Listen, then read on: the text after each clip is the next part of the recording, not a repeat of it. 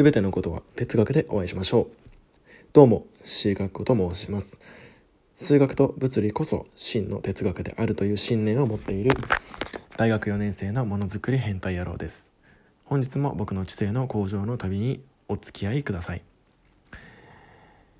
でですね、えっと、前回の内容が、えー、不平等という感情だったりっていうのが怒りを生むということを、えっと、題材に喋らせていただきました。でですね、えっと、本日はその不平等というところと、まあ、若干、えー、関係があるのかなと思うんですが執着というものの、えっと、善悪ですねを、えっと、論じていきたいなと思っています結論としてはですね執着自体は善でもなく悪でもないっていうところなんですけどうんととりあえず、まあ、流れを普通に、えー、とお話ししていきますね。でまあこの執着というのはですねえっ、ー、と例えばあ僕の定義だと好きっていう気持ちだったりとか、うんと情熱だったりとかっていうことも含むわけです。含みますと。でえっ、ー、とその執着をえーと、持って持ちすぎることが例えば不幸になる瞬間っていうのもある気はします。で執着しすぎることによって、えー、不利益を被らせる相手に不利益を被らせてしまうとまたは自分が不利益を被るというようなことは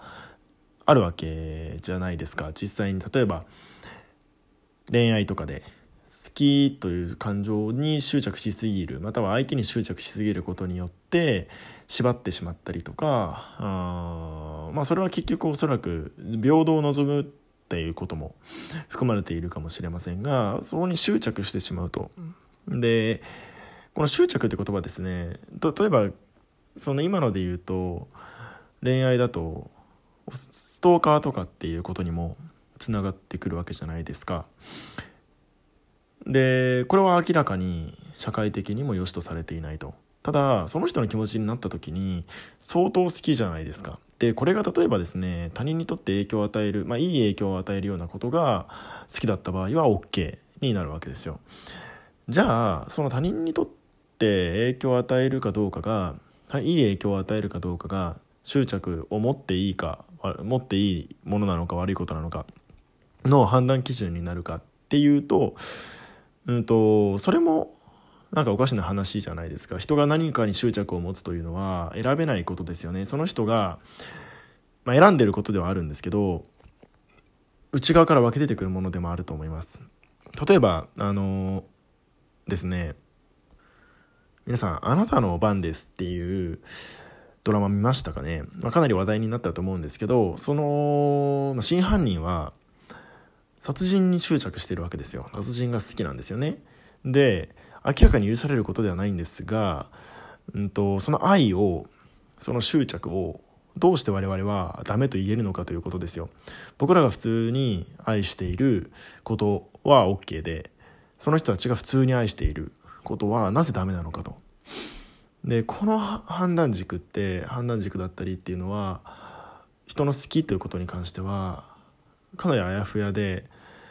うん難しい問題だと思うんですよね。で一方で例えばその執着から逃れる、えー、と執着を捨てようと執着するから人は不幸になるっていうことを言っている、まあ、宗教とかっていうのもありますと。で果たしてただ執着を捨てるのがその人にとってプラスになることがあるかどうかっていうのもまた微妙なラインで執着を捨てることイコール逃げることになりかねないこともある。で難しいのはですね誰かに喜んでもらえると思って頑張って執着して、えー、と結果を出したのにもかかわらずうとその反対の結果が起きてしまったり不利益を被らせてしまったりとかっていうことをやってしまう。でそれは例えばそのストーカーもそうですけど自分がいいと思ってやってるわけですよ。で自分がいいと思ってやっていることをが他人からダメっていうのは見えにくいことで要は自分の主観の世界でしか人は主観、まあ、物事を見られないので客観的に大勢の人がダメだと思っていることを判断できない可能性もあると執着をしていると。だから執着を捨てようとかっていう言葉もあると思うんですけどでも執着を捨てると、えっと、その物事にかける情熱みたいなところまで消えていってしまうはずなんですよ。では諦めるってことに近いですからね執着を捨てるというのは。でじゃあ果たして執着を捨てる捨てること自体が全く持ってないっていうのがいいことなのかというとそうではないと。でじゃあどこ何の執着なら許されてどこまでの執着なら許されてっていうことが、まあ、別に得意に定められてるわけでもなく我々は自分でこれを決めなきゃいけないわけですよね。となった時に僕だけじゃなくてあなたたち、まあ、今のリスナーの人たちもそうですけどがそれを決められますかと。自分にとっての執着は他人にとって善か悪かその判断をできますかと。殺人が好きな人がそれを愛している人がの執着を否定することができますかと。ただですねその執着というのはですね人の幸せ人のその執着人の愛を奪ってまで行っていいものではないと思います。これは僕なりの結論ですがそのその中のそのあすいません「あなたの番ですの」中の主人公の人がですねそういうセリフを言うんですよ。とても感銘を受けたというかあ素晴らしいことを言うなと僕は否定できずにいたんですよねその殺人っていうことを好んで行ってしまう人をじゃあ自分の好きとどう比べた時にどう違うのかと言われた時に明らかに違うんですけどでも否定できなかったんですよ。でそれを明確に、えーと、それは違うと言ったのがそのセリフでしたね。他人の執着を奪う執着は本当の執着じゃない良くないっていうのは結構真理だなと思ってでその内容をまあ今話しているっていうわけですね。で聞いていただいている、まあ、皆さんには、うんと、